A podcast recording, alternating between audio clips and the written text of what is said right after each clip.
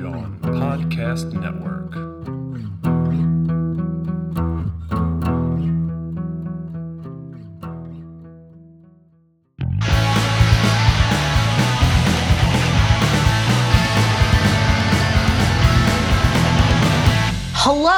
And welcome back to Butter with That, a movie podcast hosted by a couple of your favorite people in Philadelphia.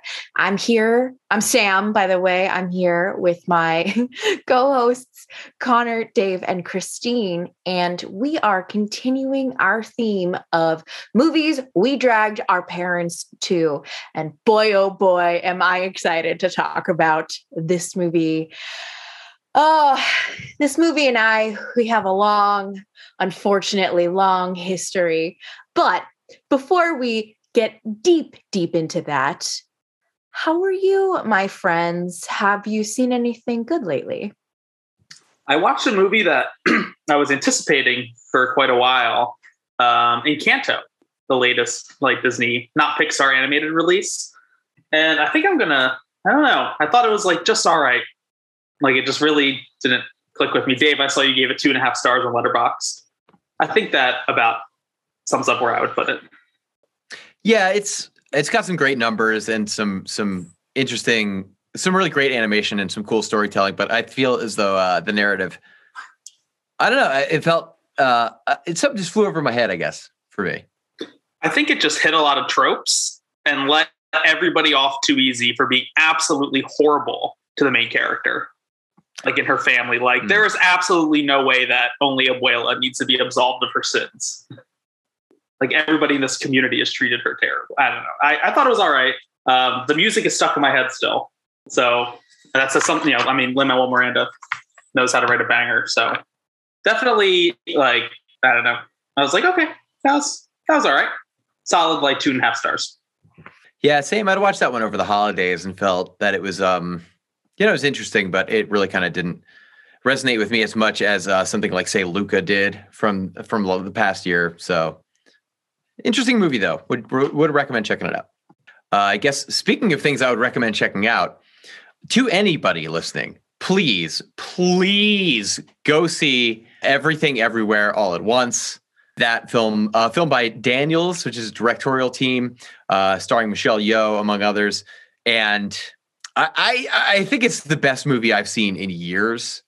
Like I think uh, uh being in a movie theater and like being I, I, was lucky enough to see it around the time of its release. So I was in a big room with a big crowd and it just felt so like weirdly and like shockingly communal that everyone could be so open to and vulnerable to this piece because it's it's simultaneously hysterical and also completely like heart-wrenching and and deeply profound and meaningful and uh, uh, just some of the most exciting like movie making I've seen in a very long time. Like you just feel the entire time as though it's like it's just jostling you in so many directions that all are so balanced and introduces so many things that it sees through to completion in so many smart and clever and interwoven ways that like it it just feels like a an amazing theater experience. Like it's it's the kind of movie I live for. So I would say uh, absolutely go see it. I think it's perfect and the best movie I've seen probably since Fury Road.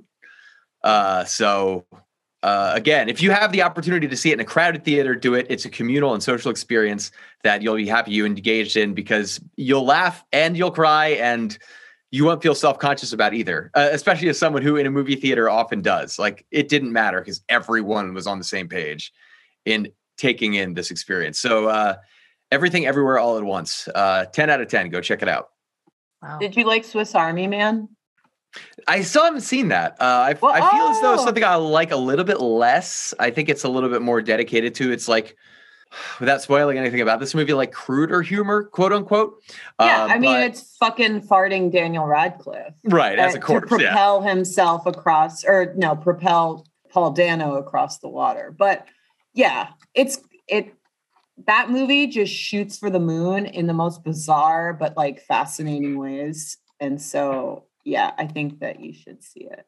As, uh, like, I don't think it'll be as profound as what I understand everything all everywhere all at once is because I'm excited to see it. But that you should check out Army because it's pretty funny. I'll probably give it a spin. Yeah. Yeah. I also saw everything everywhere all at once. What what is time? I thought I talked about it last time, but no, I did not. Yeah, I think agree with everything Dave said. Um, it feels like the ultimate movie for the Letterboxd audience. Like for people who use Letterboxd, it is like made for them. Um, I say that in the most like loving way possible. They even have like a promotion where if like you like the movie on letterbox, like the little googly eye appears instead, Mhm. um, which is pretty cute. But yeah, that was pretty amazing. And I actually, Alyssa and I turned off Swiss Army Man halfway through, a rare move, um, but it just really did not click with me. I mean, like, I think I've heard the argument, like, what is the point of this movie? And it really doesn't have a point. Uh, but it's like a visual spectacle. It's weird. It- I I I was pretty charmed by it because I was like, this movie doesn't really have a reason to exist. But like, does a movie always need a reason to exist? Yeah, I thought it was playful and like crude and like pretty fun ways. Um, it's like if Michel Gondry just like wanted to make fart and poop jokes like the whole movie and like didn't take itself as seriously as like a Michel Gondry movie. Um, I don't have any movies to report. I have a really um big confession, well, not a confession to make, but an embarrassing story about how I accidentally paid for two months of TV trying to get a free subscription to watch the Oscars. Oh no! So I went, I typed into Google. No. folks, don't do this. I it was the night of the Oscars, and I don't have TV, and it this happens to me every year, and I'm such a sucker because I always want to watch the Oscars. And every year I fucking type into Google free TV trial. Go. and what Google gave me this year was this website called, and you guys are gonna think I'm such an idiot. It's called Vidgo.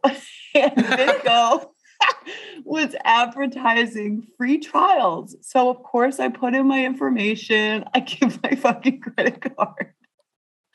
And thinking that I was gonna get a, a free trial. And it like it worked. I watched the Oscars, and then the next day I looked at my bank account and I was charged. So I called Vidgo. They are the jankiest operation. This dude was like, "Oh, I see your purchase, but oh, we we just stopped our free trials two days ago. So the Sunday the Oscars, they had stopped their free trials that Friday." And I was like, I don't want to be charged for this. I don't watch TV. I have no use for two months of TV. And he's like, oh, well, I can't pull up my the system that like lets me change your account. Can you call me back in an hour? And I was like, what have I done? and so I had two days of back and forth with Vidgo. Vidgo did not ever refund the money. So now I've been watching TV, but the only ch- I get the stupidest channels. It's like for like people that want to watch like hockey and like soccer. And then there's the Food Network and then there's like MTV late night. And so I so I've been watching a lot of Food Network. And that's a long story to say I haven't watched anything good except for Triple D and Chopped. End of story. so guys, don't use Vidgo. Not that anyone like would ever, but I'm a fucking idiot. So What a depressing story. Yo, that's my life right now. oh man. This episode, go to vidgo.com and enter promo code mistake for a discount. Oh man. Um, well, not a mistake for me. I've been watching Moon Knight on Disney Plus. It is I phenomenal. I love it. Oscar Isaac uh, finally gets redemption uh, as a superhero. We're forgetting about Apocalypse that never happened Oh, and now he's got a, a really wonderful character that I think that he's just really knocking it out of the park. Ethan Hawke is doing a fantastic job. Uh, the show is just really great. I'm totally obsessed. Uh, I didn't really know much about Moon Knight before the show, so I kind of went in blind, and uh, I like it so much that I started reading the comics because it, like, I love this fucking character so much and I would recommend it if you are a Marvel fan, even if you're not. I think it's a it's a little bit different than some of the other shows and movies. But moving on from Moon Knight, you can't have uh, Moon Knight without Moonlight, and you can't have Moonlight without something before it. you can't have it without Twilight. And so Twilight is going to be uh, my pick for movies we dragged our parents to. So I texted my mom and I was like, "Hey, like do you know what movie that I dragged you to that you like hated?" she, she was like, "Can I have a minute to think about this because there's so many." First of all, mom, rude. Second of all, uh you're not wrong. Um so I was a big Twilight fan. I loved the books. I think I jumped into the fandom like when it was just Twilight and New Moon. So I was there for the release of Eclipse and Breaking Dawn. And then I went to almost all of the midnight showings of the movies. I think by the time Breaking Dawn 2 came out, I was like sort of over everything. It, it could even be the first Breaking Dawn, but I definitely grew up and was like, this fucking sucks. And saw Breaking Dawn 2 couple years ago, way, way after it came out. But suffice to say, I have a long history with this movie. Um, really complicated feelings, but it still has like a like a warm spot in my heart. Um, I was definitely an Edward girly for a little bit, then decided, you know what, Emmett is a little bit more my speed. So, Twilight came out in 2008, directed by Catherine Hardwicke, and of course, is based upon the, the novel and the series by Stephenie Meyer. Uh, you know this movie. I don't want to go into so much detail. Uh, you know it. We love it. I'm so excited to talk about it. I would love to know, Dave, was this so? This was your first time watching it. Anyone else's first time watching it? This was uh, absolutely not my first time watching it, uh, but I am relatively new to the Twilight fandom. So for years growing up um, as a boy, I'm like, I don't like Twilight. It's so stupid. Why are all these girls reading these enormous books about sparkly vampires, bad movies, etc. You know, just really didn't ever pay much thought to it. Then we were down the shore. This was January of 2020. I think it was January 2020. Oh no, January 2021 and it was a rainy day. And so like, all right, you know, one of them was like, why don't we just put Twilight on? It's like, all right, fine. I've never seen it. It's probably like a bad watch. And I got absolutely sucked in to the world of Twilight. We watched all of the movies in a marathon that day because it was rainy. We couldn't go anywhere. And so um, watched all the movies in one day. And I was hooked ever since. And I've probably seen all of them at least twice, maybe three times. So I am definitely a Twilight movie convert for many reasons, partially ironic, uh, but there are some good moments and some really funny bad moments. It's a complicated series that I have complicated feelings on, but this is this is one of the movies that is like why we started a movie podcast, like talk about films like Twilight, why we come together every week to talk about movies. That's crazy. You must have watched them all around the same time I did because I had never seen any of them. I hadn't read the books. And then it was 2021, I think March or late February, early March of 2021. And in one fell swoop was my introduction. And I have been never the same since. I think that's a great, great way to describe it. Just never the same. This, these movies fundamentally change you to your core. Yeah, you're just never the same. So this is yeah, I uh what you're describing is, is shockingly accurate. Um I had seen uh, a little bit of the third one, Eclipse, in theaters because I, it was when I started working in a theater in 2010. Happened to like catch some of it, some of it because of the commute and getting there early with like a fistful of free popcorn and a courtesy cup of soda and just watching like 30 minutes of whatever movie. So I definitely saw portions of that one. But outside of this, went into it very cold. Uh, I don't have any familiarity with the books. Uh, really didn't know the trajectory of the story beyond that there was a pitted rivalry uh, for Bella's affection between uh, Edward and Jacob. So all fresh material.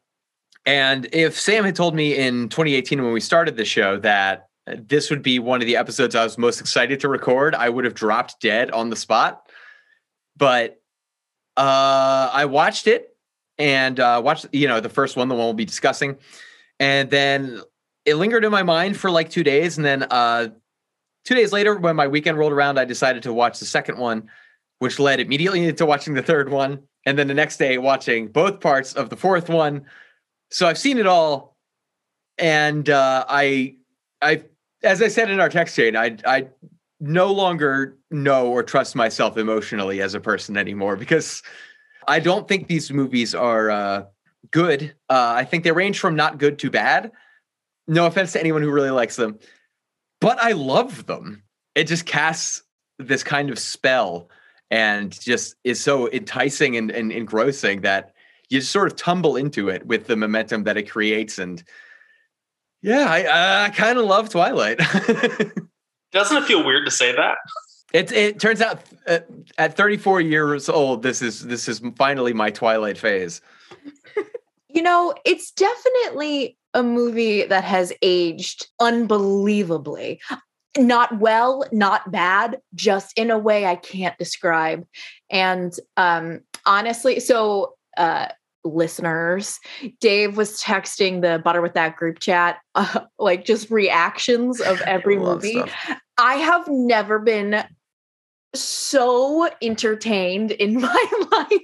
I was living for every single one. I was like sharing it with my roommates because I, I was so excited that you were watching these movies. I also couldn't believe it. I couldn't believe that you like enjoyed Twilight.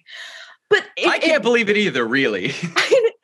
It does make so, like a weird kind of sense to me though just because i th- the first one is an absolute train wreck in the best way possible I think I would. I walked away thinking ultimately that the first one was maybe my favorite, if it, and but probably not the best. I think it kind of finds its feet in the third one, uh, Mhm. but just what a- and like what a like. I mean, as the series goes on, I I do think that the actors really fulfill their roles and fill them out and explore them as better actors that enriches character, but of all of them, this is the one that is like a this is kind of a director's movie. Like I, I walk away thinking about Catherine Hardwicke's direction and and vision for this movie because it, it is so startlingly and strangely unique. Like a lot of the choices I think are not great, but they're so interesting. And and then the rest of the series is so by contrast consistent. So this one kind of walked away as a standout for me because it is so it's such an insane introduction that you can't help but wonder what's going to come next after it. oh god right like from the blue hue that's over the entire movie Including not only the Pacific Northwest, but also the opening establishing shots of Arizona. Know. to the point where like some of the actors it they almost fade into the background because they're so white and like there's also like scenes where i think it's when the Cullens are first entering the the cafeteria. They're all in white clothes except for Edward. I swear to God, they disappear. And I don't know if like that was the purpose, but like Jesus Christ. that introduction in the cafeteria is one of my favorite moments when Bella's like with her new crew and like she keeps turning over and like two by two they walk in and then of course Edward is the last one to come in. You're totally right, Sam. All in white, like almost this weird, I don't know, glow about it.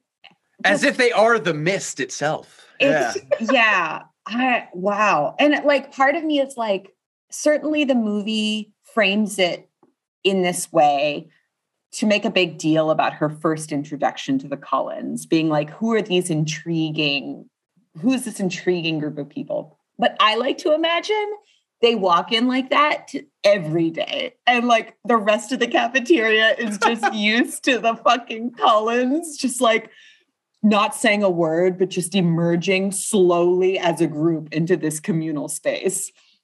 It's like what I think that the two main characters in um, Cruel Intentions think everyone thinks of them. Oh my God. and everyone is so over it. They're like, yeah, they're just fucking weird. Which I guess her her like first group of friends admits as much, but oh, yeah, Anna. Kendrick as Jessica is like, those are the Cullens. Like, don't worry about them. F- The way, Christine, you're so right. The way that they enter is unfucking believable. So, first of all, Emmett, played by Kellen Lutz, just comes in carrying a bag of hard boiled eggs. oh I don't understand it. But it is one of my favorite fucking things. And then Alice, she walks in spinning. What? If for what reason? Unless she's small and quirky. But that's their entrance. I think that they have choreographed a cafeteria entrance, and that's what just happens. If you are like a hundred years old, at least, you probably have your choreography down pat. You know, it's like you know exactly the way you want to enter a. I mean, what they've graduated from high school like 30 times or whatever. And they've had me- like according to the uh fucking graduation cap wall. oh, it's kind of a what do you call it? An inside joke. we've we've matriculated so many times. yeah, they probably have that- their choreography down. And I think it's this entrance scene that really is what sucked me into the movie because it's played so straight. This movie takes itself so goddamn seriously to the ultimate degree throughout the entire franchise. And I think there's something admirable about that vision of like you're taking the source material about this teenage vampire romance book and you're just like seeing it through. You're making a movie and it's serious. Like these are se- characters with serious feelings and they're feeling them and the movie doesn't really take it too lightheartedly, at least in this first one. That's so true. Like the cracks would show immediately if you didn't have that self seriousness to it. Yeah. But at the same time, you have someone like Robert Pattinson who, the first time Edward smells Bella, so much this- smelling in the series. does this face that uh, when I rewatched it, I think I rewatched all the movies in like summer of 2020. I think that's like when people on TikTok were rewatching it, and sort of it was like this Twilight revival when everyone's like, you know what? Yeah, these movies are bad, but like let's watch them and love them. And I thought to myself, no way that's real. There's no way that this was actually in the movie. I didn't even remember it like that. And then yet there it is. He just covers his mouth and is like clearly disgusted. Could you imagine if you walked into a room and somebody did that? Oh, Like she's standing in front of the fan, and you're like, "Oh, the fra- oh, this is cute." They're framing her to like look like her hair is going to be windblown, like the first time she and Edward make eye contact, and it's like, no, her smell is making it across the biology room to Edward's nose. Cut to Edward, who has a hand over his mouth, looks like he's about to vomit, even though you later realize It's he's like to suck her blood. But like the yeah, the look on his face of just sheer disgust is hilarious. And I th- yeah, I think it's the most emotion he shows in the whole movie. At least of like direct physical, like it's uh he's you know, the vampires play things pretty cool generally, but this is like out of the gate and it's that's held on for so long. And Sam, I think what you brought up of TikTok and these movies coming back on Netflix. I think like the Star Wars prequels, these movies are so memeable that they Mhm. kind of have taken on a second life with, you know, now that I mean, the first one came out in 2008, which feels forever ago. And so I feel like now it's like these things have existed in the pop culture and uh, all the scenes are just so memeable that that I think just adds to the allure of the series and just how um like you pause it and you have a question about a scene. It's Mhm. kind of how it feels. Yeah, I think like there was not like a 10 minute span that I did not laugh out loud upon like my my last rewatch. Same. It's just it's so enjoyable and just fucking funny. Connor, I do want to say yes, I think that uh that is one of the scenes that uh, Edward shows the most emotion, uh, followed up by at the very end when Bella gets bit by uh, James, the the villain vampire, and Bella's like screaming because the the vampire venom is turning her, and Edward is like Carlisle because he's he's so worried that she's gonna get turned. I can't fucking take it. So it's also a whole thing like the audio commentary for this movie is like legendary because Robert Pattinson just shits on the entire thing. Mhm. And like he's only in the past year, I think, come around and been like, you know what? I do remember those movies fondly, but like there's this reputation that he was trying to like take them down from the inside at, at the beginning. But yeah, like he can't. He he was I- trying- I- I you think can tell he was making choices and they were hilariously bad choices but he cannot say that was intentional bad acting to bring the franchise down I agree, especially because as it goes on, like by the end, I think everyone's acting improves a lot over the series, and I think it's Yeah. probably at its weakest here at the onset. But eh, you know, it's evident that they kind of became, a- at least for appearance's sake, invested in these characters beyond a certain point. So I think that that attitude is was a fashionable like defense up until this resurgence and reassessment of the series to the point that he's kind of finally comfortably like, yeah, you know what, those were kind of fun. my favorite scene is when he uh takes her up or when she first is like okay i know you're a vampire and when he's Say like are you sure you want oh right i want to hear you say it. And he's like and then so finally she's like vampire. And then he's like all right let's go on an adventure. And then he like shows her all of his powers. He's like i constantly want to kill. I'm the enemy. I have strength. And he like is jumping from rock to rock and like screaming and then whispering and scream and then throw. And As if like you can outrun me. it's it's choices that are clearly intentional and no accident. And I think he cannot separate himself from those choices. We all mature as beings or as, you know, people uh, trying to strive for whatever.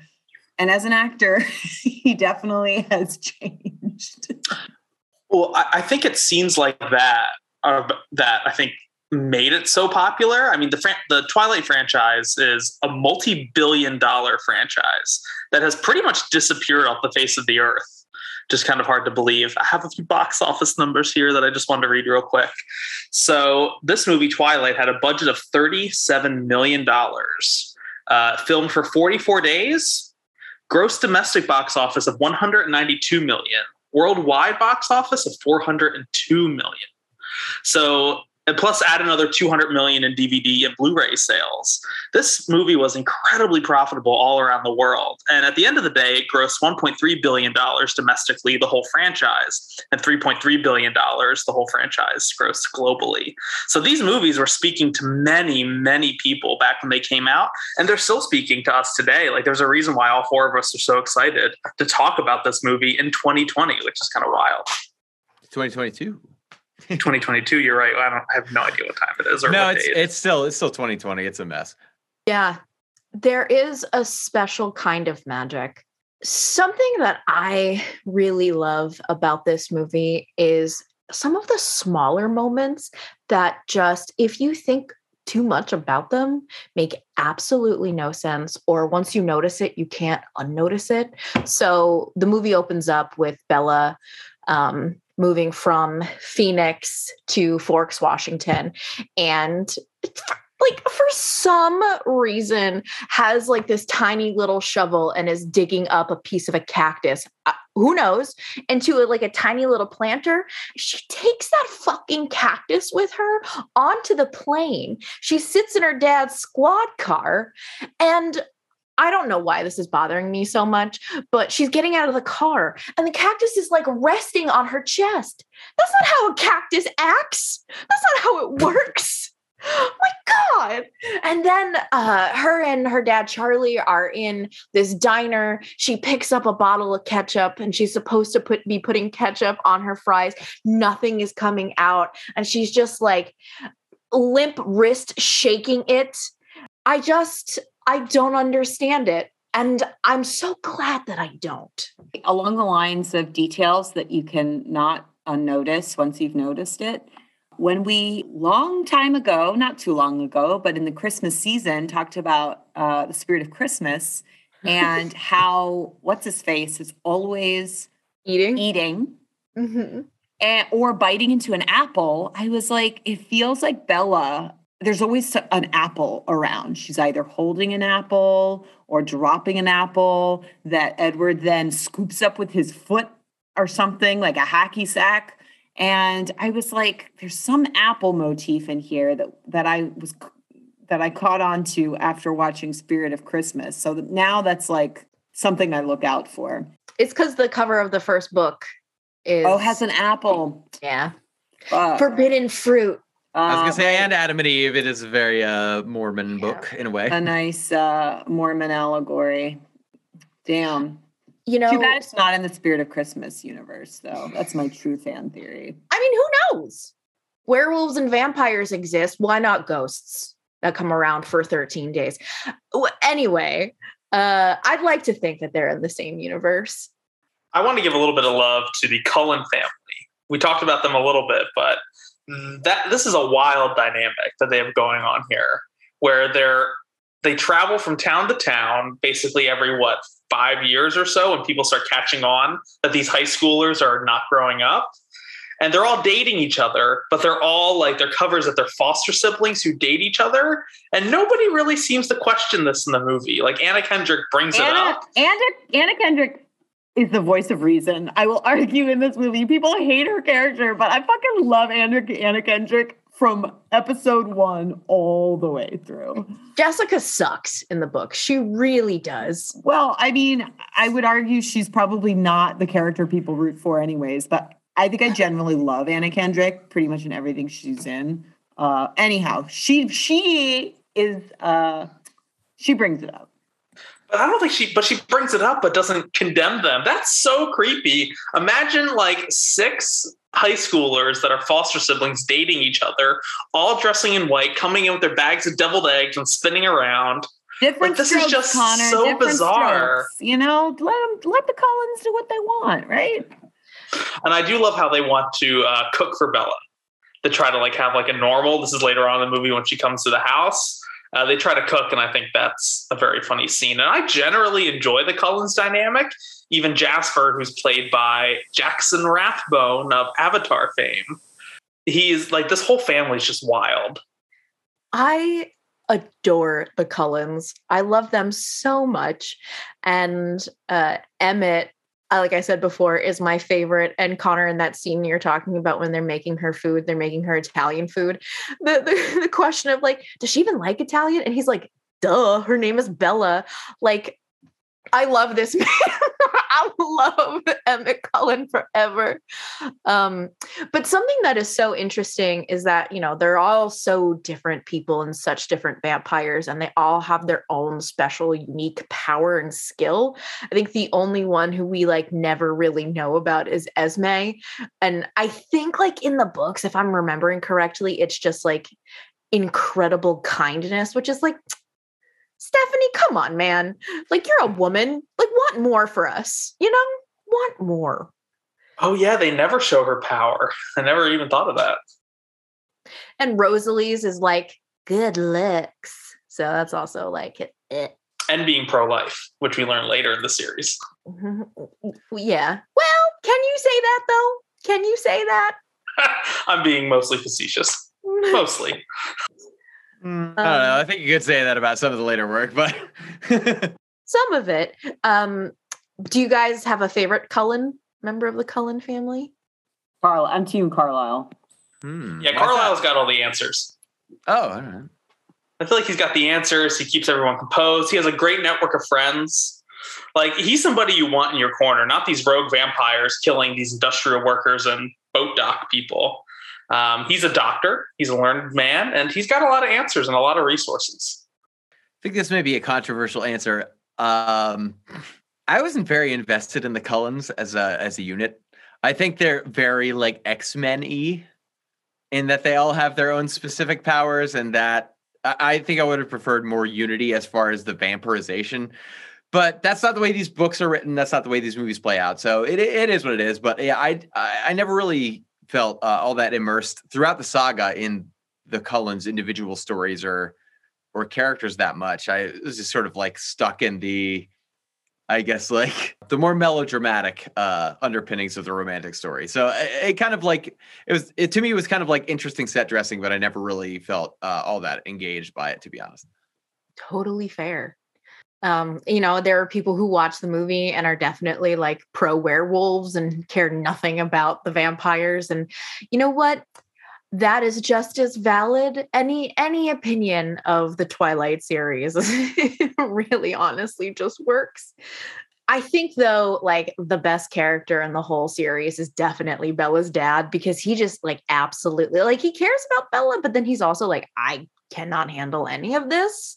So I'm just gonna mind my own business, say some comments that are kind of funny, and try to solve some crime.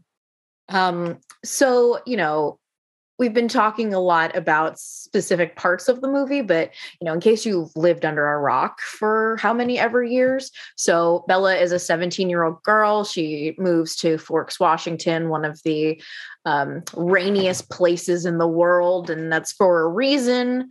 Uh, because the Cullens, the vampires, can't be in direct sunlight because their skin glitters like diamonds. And uh, she falls in love with Edward Cullen, who's a vampire, obviously. And uh, she's kind of going through the motions until a baseball game and uh, a a trio of three like nomadic vampires who um, actually drink human blood. The Cullens are vegetarians, as they say, and only drink animal blood. Um, one of the the trio is like a tracker, smells Bella, and is like, "Oh, it's on like Donkey Kong." So he tries to like chase her, and that's you know really kind of the, the, the whole movie. That's it. That's that's really it. What do you think about the plot? Like, is it good? I mean, the plot makes a lot of sense. It hits all the major beats of like high school dramedy, you know, like two people meet eyes across the cafeteria. They're like, I can't not look at you. You know, the vibe is there. Oh, but like the forbidden love, you know, I feel like those are like regular beats. And even the way, and then in the background, sinister things are happening that's ultimately going to come to a head in a climactic confrontation. So, like, the plot it makes sense for like a teen drama eh, with a little action. I think what makes this so unique, as Dave was laying out at the beginning of the episode, it's all of the choices that are made scene to scene, where like characters react in ways that are so bonkers. And the movie is cut in a way like you have, yeah, I, I guess I'm not really describing it well, only to say that the plot itself seems reasonable for this type of story. It's just what the characters end up doing within the regular scene beats that is just bizarre. It's like, yeah, pretty. It's kind of like a, a little bit standard, like young adult fare as far as the trajectory of the tropes and that kind of like uh, young adult relationship in a lot of ways. Uh, in a lot of ways that I find uh, ultimately throughout the series to be a little bit questionable, but uh, but ultimately always interesting. Um, especially because it's just you know it, it's taking a familiar like teenage melodrama and, and and filtering it through vampires and werewolves and just this collision of like ideas and and uh, allowing like a furtive creative ground for these tropes to like flourish in their own ways like i think it is an interesting story uh, but i think that the characters are uh, perhaps strangely written, if I'm going to put it nicely. But that that ultimately makes it all the more interesting like those those choices and also how bizarre some of the cinematography and like camera work is. The camera is really active in this movie. It's really moving around a lot and we're really like soaring through this with them in a way that in almost any other movie would be like objectively distracting or like off-puttingly strange in its commitment to that vision. But because it is such a melodramatic like teen story that you're in like these like sort of like pu- uh, like pubescent fl- throes of romance and everything. And like i think this movie is also like very like pro abstinence but also hypersexual at the same time which we'll get to.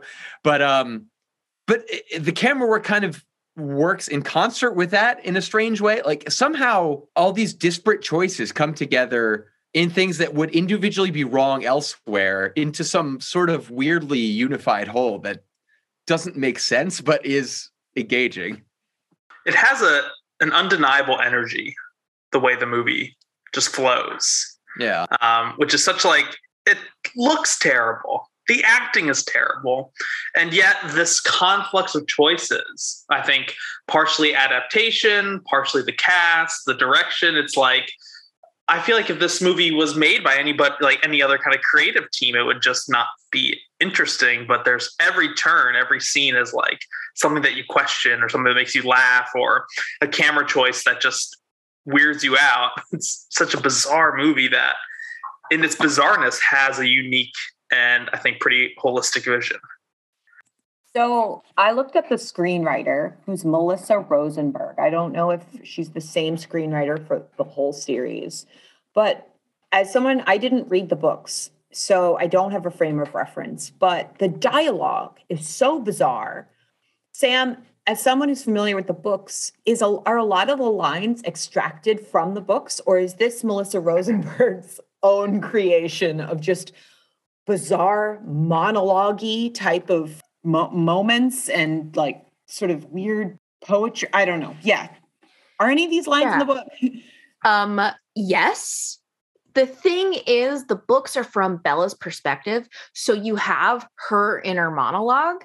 And I think that you definitely lose that in the movies, which makes things so much stranger because you do have Bella's running commentary that's like kind of explaining a couple things that it makes a little bit more sense.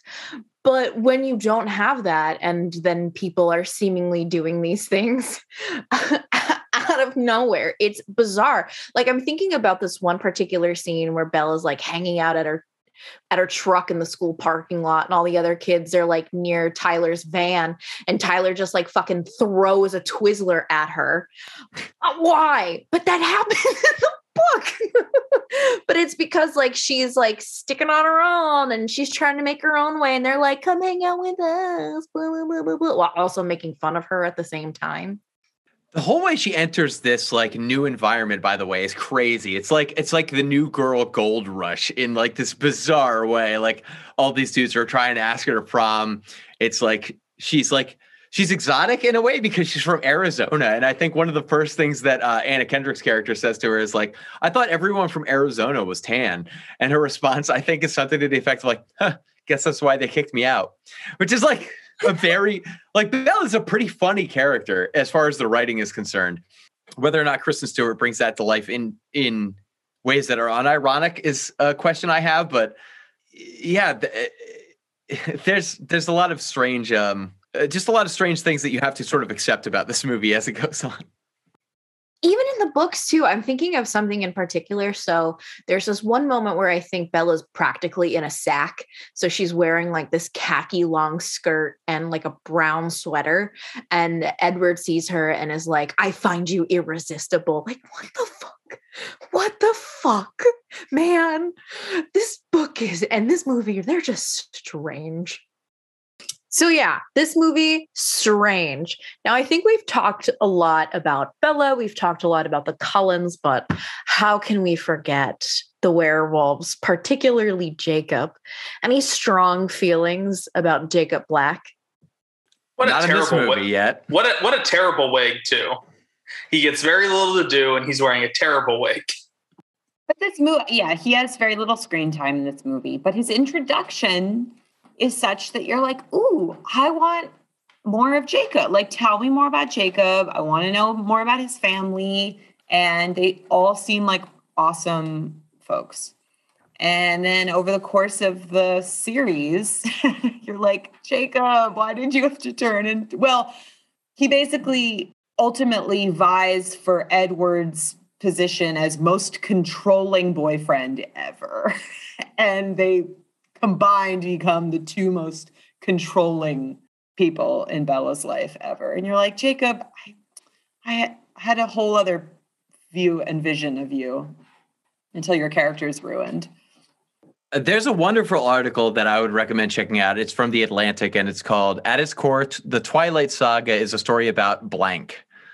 Uh, because it does observe all the many different things that, uh, though contradictory, are all engaged in within this this series and this franchise. It is though more specifically about the books, but it cites uh, an article in Psychology Today titled uh, "Is Twilight Prejudiced?" in which uh, Melissa Buckley points out that Edward and his extraordinary family are described as possessing impossibly impossible beauty characterized by pale white skin. Their skin sparkles in the sunlight. Their bodies are solid, perfectly carved and smooth like marble statues, which are white. Just as the Cullens exude purity and kindness, they're also strongly associated with whiteness. Uh, and then goes on to say that one should consider the juxtaposition between Edward and Jacob.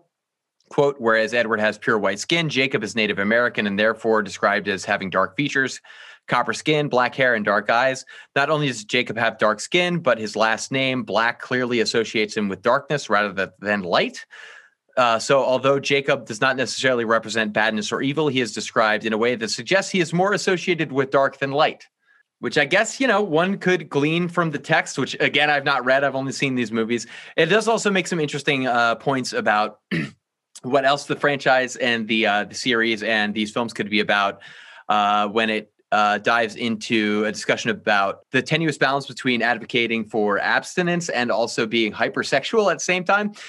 It cites a 2008 article from the Times by Lev Grossman, which says that, quote, what makes Meyer's books so distinctive is that they're about the erotics of abstinence. Their tension comes from prolonged superhuman acts of self restraint. There's a scene midway through Twilight in which, for the first time, Edward leans in close and sniffs the aromas of Bella's exposed neck. Uh, this from the book quote, just because I'm resisting the wine doesn't mean I can't appreciate the bouquet, he says. You have a very floral smell like lavender or freesia, end quote. He barely touches her, but there's more sex in that one paragraph than on all of the snogging of Harry Potter. End quote from the article. Um, so one could glean an awful lot from this movie. And I think those weird, tenuous juxtapositions are really interesting. Like, uh, not to stray away too much from Jacob, but like, I think one of the things that makes it so fascinating is that it does ride so many fine lines about its stances on what it represents as a movie series within the established text, and that comes through a lot in terms of the uh, the Mormonism aspect of the series. Quoting from the same article, it does also make mentions that quote all three books paint the Mormon faith as inherently bloodthirsty, violent, secretive, and abusive to women and non-believers. The Twilight novels, especially Breaking Dawn, can be understood as a response to the challenge they pose to Mormon believers like Miss Meyer in brief, Meyer was inspired to write works in which she addresses and resolves in archetypal story the criticisms being made of Mormonisms by atheists and by non-believing Gentiles. So there's a lot about like Mormonism in the mix here as it applies to abstinence practice, but that is sort of contradicted by the like erotic subtext of the film itself and to a degree the books. Uh, there are these complex racial conversations that one could unpack if one really wants to dive into it. I don't think there's as much there as perhaps the article alludes to, but yeah, there's there's just so many weird juxtapositions and so much tension, not only in terms of the narrative, but in terms of the material that it handles, that I think that heightens how interesting it is. That's so interesting. I never really thought about the the racial lens to Twilight, but now that I'm thinking about it, I can there's like one vampire that's black right? And and he's one that drinks human blood and eventually tries to kill bella also. Although i mean i guess within the books within Meyer's books pretty much everybody was white uh, as far yeah. as oh, as yeah. far as i'm told um, which makes this this franchise interesting because it does become increasingly inclusive as it goes, honestly. But even within this first one, that character, I don't rec- recall that character's name. He's one of those three vampires. Rod. There's James. Yeah, okay. James, uh, Victoria, and he. And uh, he in the book is is written as having uh, olive skin. And the director, uh, Catherine Hardwicke, aptly pointed out in an interview why he, she sought for a more diverse cast is because, well, there are also black olives. And like also, you know, why not do better? Why not? Uh, why not make this more inclusive? Why should that be resisted? And I think this franchise kind of doesn't do that for the most part. Like I think it does. It does stick the landing in far in terms of being more inclusive than one might imagine, at least based on what I know of the source material. Wait, so are the are the well werewolves are written as white characters in the books? No, no, they are oh, written as Native okay, Americans, okay. Yeah. I, I but as it applies to the like vampire like, clan, I guess. Because yeah, I mean, along those lines, Dave, nothing is consistent throughout the series as far as like messaging is too like straightforward, but just as far as themes, like you know, you like there's some interesting touch points on imperialism and like how yes. the werewolves and vampires don't get along because their werewolves are indigenous to that area and land and then vampires come and fuck everything up and there's like a little bit of there's like a moment that devotes to sort of like conquesting white vampires like ruining yeah communities and so i was like oh okay interesting but then nothing really there's not just- anything there there It's Uh, not that deep. I It's not I that deep, it's- that. it really. Uh, This uh, is- if you're going to get into the semiotics of that, though, I I, I think it, it is interesting that the Cullens, you know, it, it does it does suggest, uh, Christine, as you're suggesting uh, in the in the subtext, if you're going to read it that way, this this wave of like imperialist occupa- occupation of one cryptid versus another's land, uh, but the thing that makes it interesting, I think, in a way that is uh, complex and, and difficult to handle, is that the Cullens are presented as like more more progressive, let's say, than the vampire, the imperialist vampire hordes that are besieging this land because they're not, uh, you know, they're they're not killing people. They are in accordance with the treaty, respecting uh, their boundaries as far as uh, the the werewolves are concerned. They only eat uh, animals rather than uh, people. So they're like changing their way of life to like better suit that world. But at the same time, that paints them as like extremely like progressively highly socially evolved while also still describing this tribe of werewolves portrayed by native americans as being like deeper a, a very deep family unit and having their own culture but a little bit more quick tempered and animalistic so it does But get no real sticky consistency. Yeah, like nothing to to really hang your hat on as far as like, oh, this could be like a critique of like imperialism. No, probably not. I think this was Stephenie Meyer writing a story for her. I Yeah. mean, Bella is literally Stephenie Meyer. So I think like she just wanted to have a fantasy land and that's what she made. And then someone published it. So you know what? Good for her. Good for you, girl. You got you got what you wanted. Um before they like made the movie, before they were even like making waves to make the movie, Stephenie Meyer had this website and on it she had like her fan casting who she wanted to play each character and uh sh I think she actually had Jackson Rathbone for Jasper or Edward but who she really wanted to play Edward was Henry Cavill. Mm. Henry Cavill like a thing in 2007? yeah. Really? I can't What remember when the in? Tudors was but he he was in wasn't he in the Count of Monte Cristo? The Tudors No. was just before that, before Twilight. Not the Guy Pearce Count of Monte Cristo. He was a young guy, like the like young at the end, I think. Okay, yeah, Yeah, man. Tell me Henry Cavill, 2008. Take me there. Uh, Man of Steel was 2009. No fucking way. time Oi. Another great Michael Shannon role. no, that's totally derailing the podcast. Sorry. Uh, wow. Well, we just started discussing Twilight at a level that I never thought we really would. So thank you, Dave. That's incredible. You know, I think that's part of the power of this franchise is that you can really, like, there's just so many layers that you can dive down into. Um, production, acting, symbolism, themes. It's pretty extraordinary. So sorry to interrupt. Speaking of diving down deep, Henry Cavill was in Count of Monte Cristo, the Jim Caviezel one. Holy shit, he has been in the wings for much of my life, and it wasn't until Mission Impossible Six that he came out of the woodwork. wow, sorry, folks. I, you know, sometimes you got to go on your solo journeys. And I'm glad we were here with you to witness it, to witness the surprise, the joy, the confusion. It's really special. Thank you, Christine.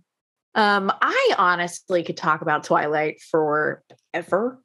And I think we've we've covered a lot, but is there anything else that you wanted to talk about when it comes to this cinematic piece? I can't call it a masterpiece, but it's something that was made. baseball yeah, let's, oh god. let's talk Okay. about baseball Let's talk about baseball. Jesus Christ. When I said that this movie's plot hit all the major like beats of uh teen drama, I was arguing that for every part of the movie except for vampire baseball. Because this scene comes out of fucking nowhere. You're like two thirds into the movie. You're like, okay, I think I feel the thrust of this narrative. No, no, no, no, no. Let's remind the audience, first of all, that her uh, mother's new husband is a minor league baseball player, which is such a weird detail. Oh. Phil. I always forget about that subplot. Oh. That's how she's conveniently out of the picture. Stupid.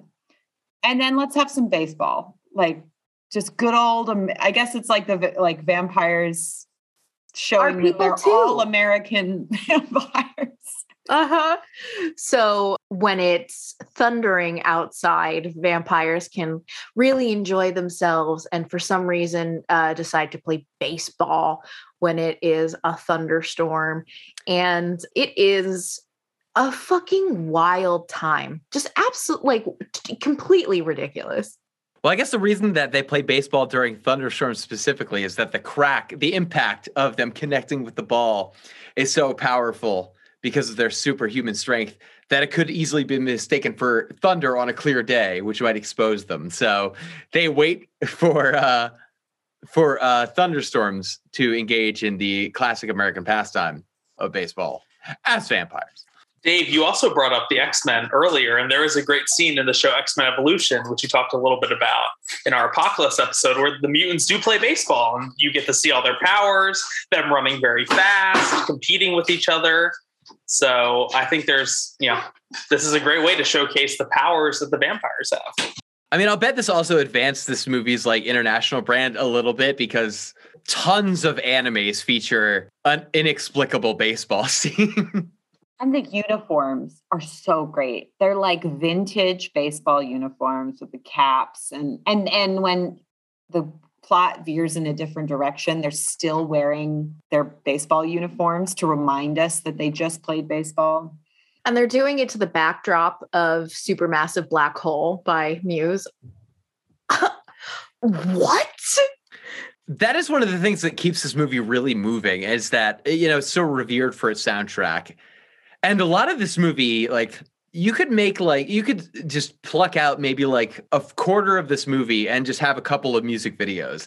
Because like it is shot so with the music in mind so thoroughly that it is like uh, it's like kind of inseparable from a soundtrack and like does feel very music video i don't know if maybe that's like the style of shooting or if it's like the you know the he- aggressive dedication to filters like the blue and the green but something about it just screams music video especially during that baseball scene. Uh, also really quickly just a note about the um the filters and the the color correction and how blue and green this movie is.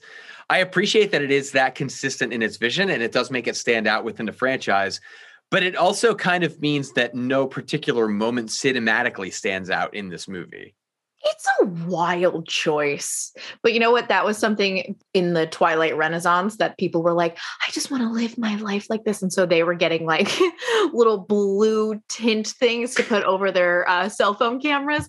It's been a wild ride since people started loving Twilight again. Can folks remind me, is there a 360 sad face needle drop scene in the first Twilight, or do those start happening? I'm referring to Bella in her seat, in her chair, looking out the New Moon. window. New Moon and the 360 second one. cam. Okay, okay, okay, okay. Go talk about weird music video y moments just with like There's needle drop after needle drop. Yeah. Oh man, just like and it so- just goes like November, December, January, June. It's just like Jesus Christ, Bella. Yeah. Stop In- dating cryptids and get out of this chair. In the book, it's just December, January, February. um, I also, speaking of soundtracks, I do want to say that Robert Pattinson has a song in the movie, and literally you can't understand a single word that he's saying. It's just like, it's like, what? You got Jeremy spoken.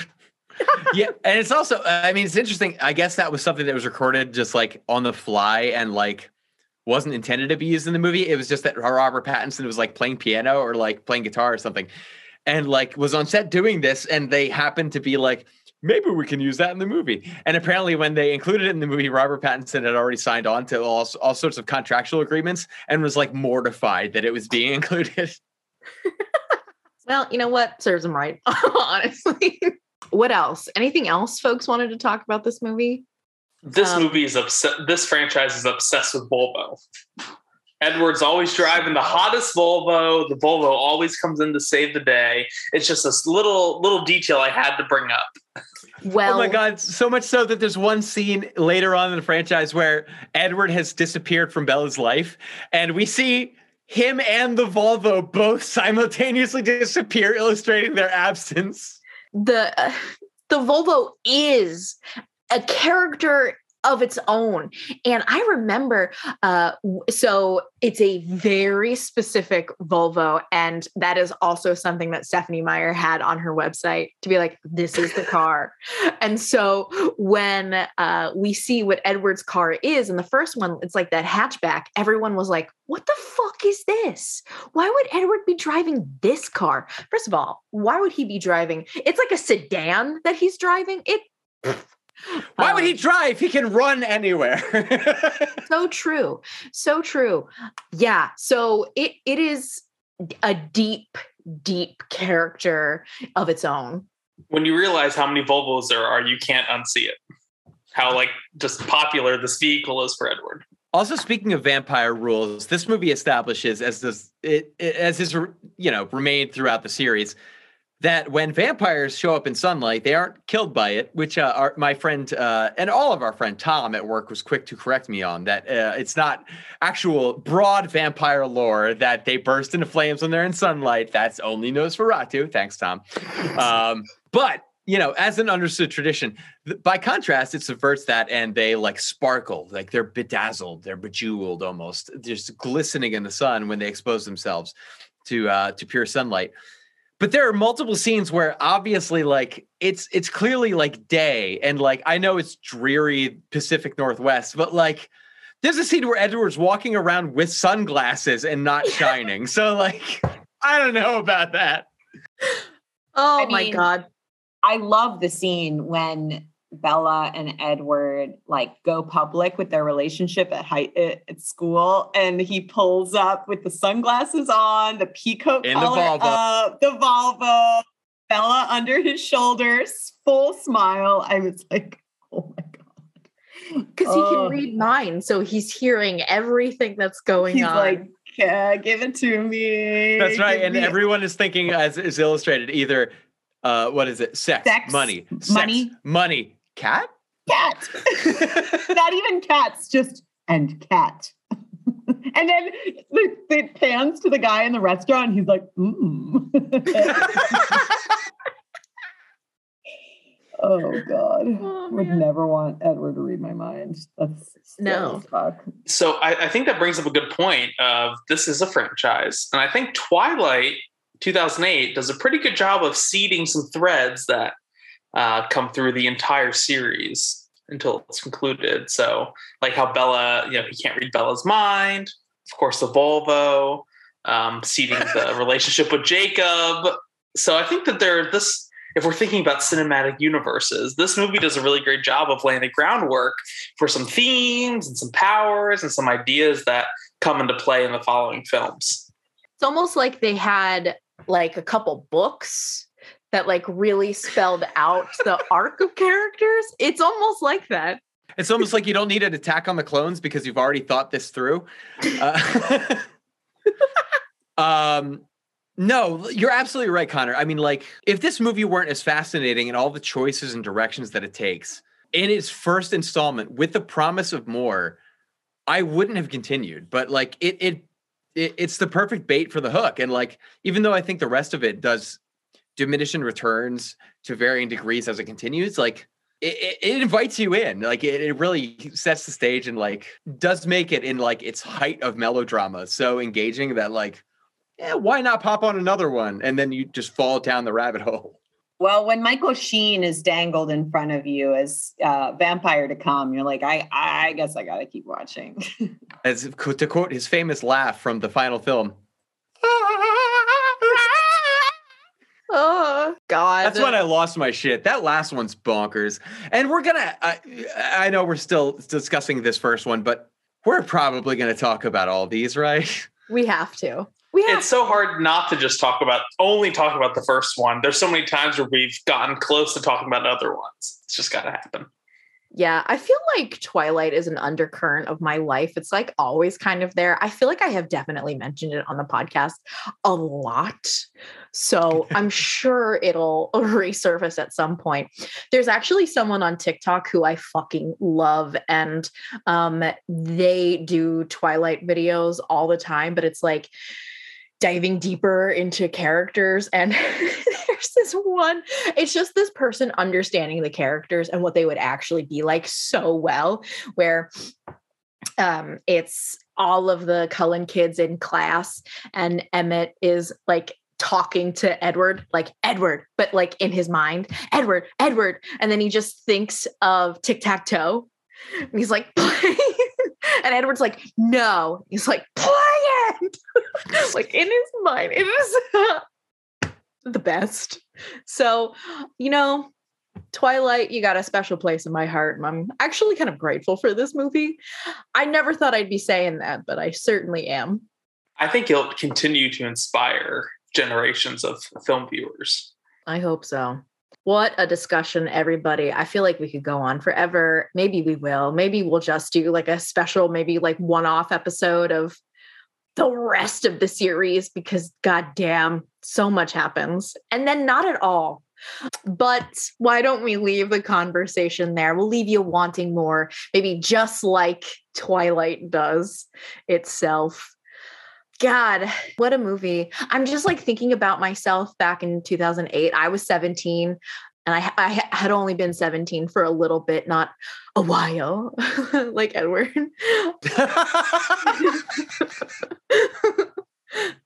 uh, but you know what? It was definitely something I needed back then. So, mom, thank you for suggesting this movie.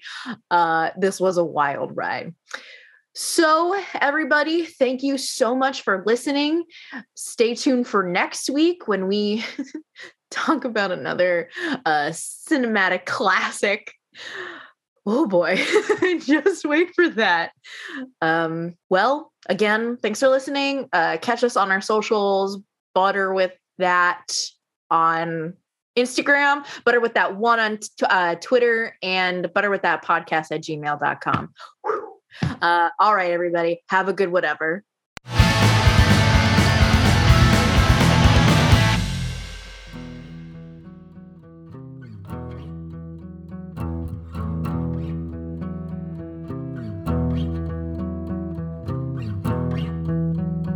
This has been a movie jar.